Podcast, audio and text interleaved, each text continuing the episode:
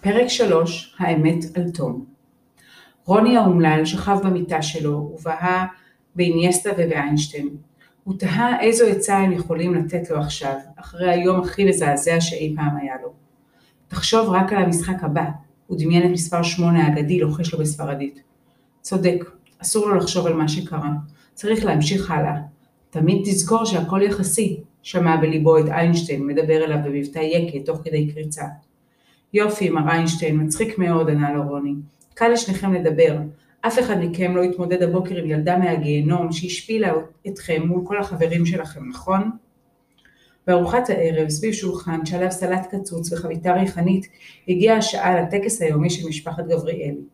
על כל אחד מבני המשפחה לשתף את הסובבים בדבר טוב אחד שקרה לו באותו יום. הפרויקט שלנו בסין סוף סוף קיבל אישור להתקדם לחתימה, בישר למשפחה בגאווה אבא של רוני איש העסקים. ניצחתי היום בערעור בתיק של הקרן הקיימת, סיפרה בעיניים נוצצות אמא של רוני, עורכת הדין. הגננת נעמי נתנה לי מדבקת הצטיינות, הודיע עמרי בן החמש, אחיו הקטן של רוני. מתנדנדת לי עוד שם, קרא יאלי, האח האמצעי של רוני, בן השבע. תורו של רוני הגיע, אבל הוא לא היה מסוגל להגיד את האמת, שאפילו דבר טוב אחד לא קרה לו היום. מה הוא יספר להם? על העבודה המלאה בחכמי שווארמה? על החולצה הקרועה? על הילדה החדשה שהרסה לו את היום כמו סופת הוריקן שמחרבת אי בודד בים? הוא לא רצה להרוס למשפחה שלו את ארוחת הערב, הוא לא רצה שירחמו עליו, הוא לא רצה שהאחים הקטנים שלו ידמיינו את אחיהם הבכור מושפל ורמוס בחצר בית הספר. גוש הבכי התחיל לטפס שוב אל גרונו. מה איתך רונצ'וק? שמע את אמו מעבר לשולחן. כן, רון רון, מה הדבר הטוב שקרה לך היום? הצטרף אביו בשאלה. רוני לא הצליח להסתכל להם בעיניים מרוב מבוכה. אה, עזרתי לזקנה לעבור את הכביש ומלמל. הגוש בגרון חונק אותו. נפלא, אמרה אמו, וביקש שיעביר אליה את קערת הסלט.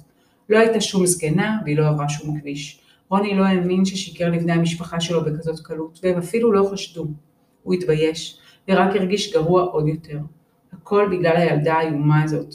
לא רק שהיא הרסה לי את הכבוד לתמיד, בגללה אני עכשיו גם משקר להורים שלי ולאחים שלי. רוני נעץ בכעס את המזלג בחביתה וכמעט שבר את הצלחת. השולחן כולו השתתק, וארבעה זוגות עיניים ננעצו בו. החביתה שלי עשתה לך משהו? שאל אבא של רוני בחיוך, ועמרי ויאלי התפוצצו מצחוק.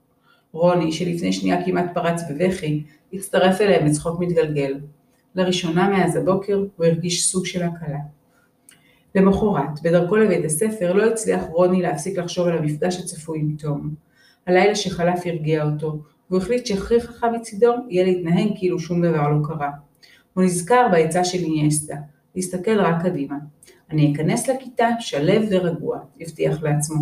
זה בטוח הכי יעצבן אותה. רוני התענג על המחשבה, אבל ככל שהתקרב לבית הספר, התבהר במוחה פרצופו, במוחו פרצופה של תום, עם החיוך הקטן ומלא הביטחון שלה. לפתע כל התוכנית שלו נראתה לו גרועה. הוא דמיין את יריב והבנים האחרים מנסים לחמם אותו, מזכירים לו שוב ושוב את הפדיחה מאתמול. הוא ידע שיהיה לו קשה להישאר אדיש, הרי כל מילה שתום תוציא מהפה שלה, תרתיח אותו. הוא ידע שבהזדמנות הראשונה הוא ינסה להחזיר לה איכשהו. ככל שניסה להרגיע את עצמו, הוא רק נהיה יותר ויותר עצבני. כשנכנס לכיתה, העיף מיד מבט אל שולחנו. תום עדיין לא הגיע. הוא נאנח בהקלה והתיישב במקומו. הכל טוב אח שלי? שמע את קולו של יריב מאחוריו. הכל סבבה, ענה לו רוני בחיוך מאולץ, מתאמץ לא להביט שוב בעצבנות אל הדלת. כשתום תגיע, חשב, הוא יתעלם ממנה. הוא לא ייתן לה לחייך אליו את החיוך המעצבן שלה, כי הוא פשוט לא יסתכל לכיוון שלה. ואז, כשאורית המחנכת תיכנס, הוא ייגש אליה ויבקש בנימוס לעבור מקום. כבר חשב על תירוץ למקרה שאורית תשאל אותו למה. הוא יגיד לה שקשה לו לראות את הלוח והוא רוצה לעבור יותר קרוב. זהו, רוני הנהן לעצמו בשביעות רצון. הסיוט ששמו תום עומד להסתיים בעוד כמה דקות. אבל תום לא הגיע לבית הספר באותו יום. בהתחלה רוני חשב שהיא מאחרת. בשעה השנייה הבין שהיא כבר לא תבוא. בשעה השלישית, כשהגיע למורה כשהגיש למורה, לגיאוגרפיה את העבודה החדשה והנקייה שהדפיס באותו בוקר, היא לחשה לו בחיוך. בוא נשכח שנינו שהגשת את זה ביום איחור, בסדר? רוני נשם לרווחה. אבל כעבור שנייה הרגיש מין תחושה חמוצה. אולי הגזים טיפה בתגובה שלו אתמול? הוא הביט בכיסא הריק שלידו ופתאום נבהל. יכול להיות שתום לא הגיע היום בגלל משהו שאמרתי לה? יכול להיות שכל כך פגעתי בה שהיא החליטה לא לבוא לבית הספר? במשחק הכדורגל היומי היה נראה שרוני חוזר לעצמו. הוא הבקיע שני גולים ובישל עוד אחד. להפתעתו, יריב לא ירד עליו ולא הזכיר אפילו פעם אחת את הילדה שהשחילה לו כדור בין הרגליים לפני 24 שעות בדיוק. אתמול, כשהכל קרה, רוני היה בטוח שההשפלה הזאת תרדוף אותו תמיד. אבל עכשיו הוא הבין שאיש מחבריו לא ייחס לה יותר מדי חשיבות. באופן מוזר המחשבה הזאת לא עודדה אותו, אלא להפך, היא שרתה עליו עצב.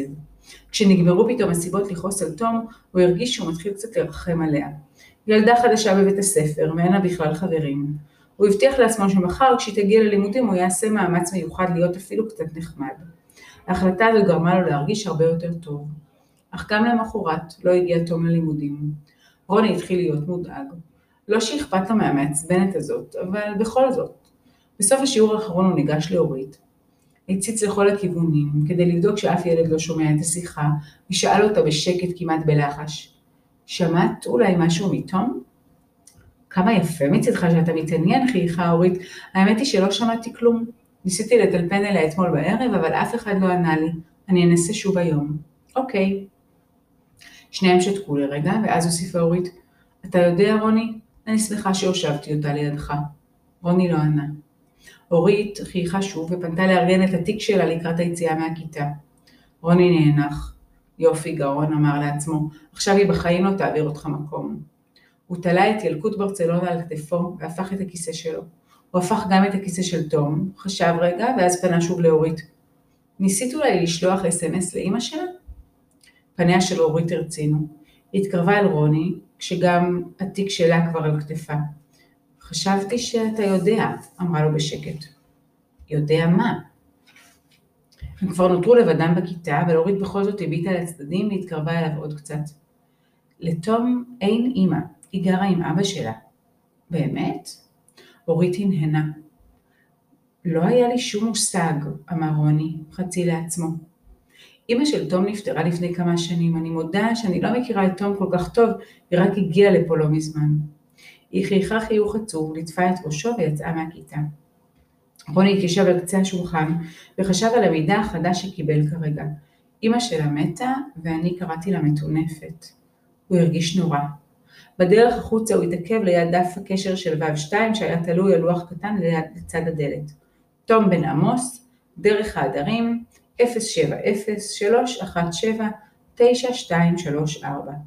הוא שלף את הטלפון שלו וצילם את הפרטים. תום בן עמוס. רוני לא זכר שזה שם המשפחה שלה. דרך העדרים? הוא לא שמע על הרחוב הזה בחיים. ולמה אין מספר בית? אפילו מספר הטלפון נראה לו משונה.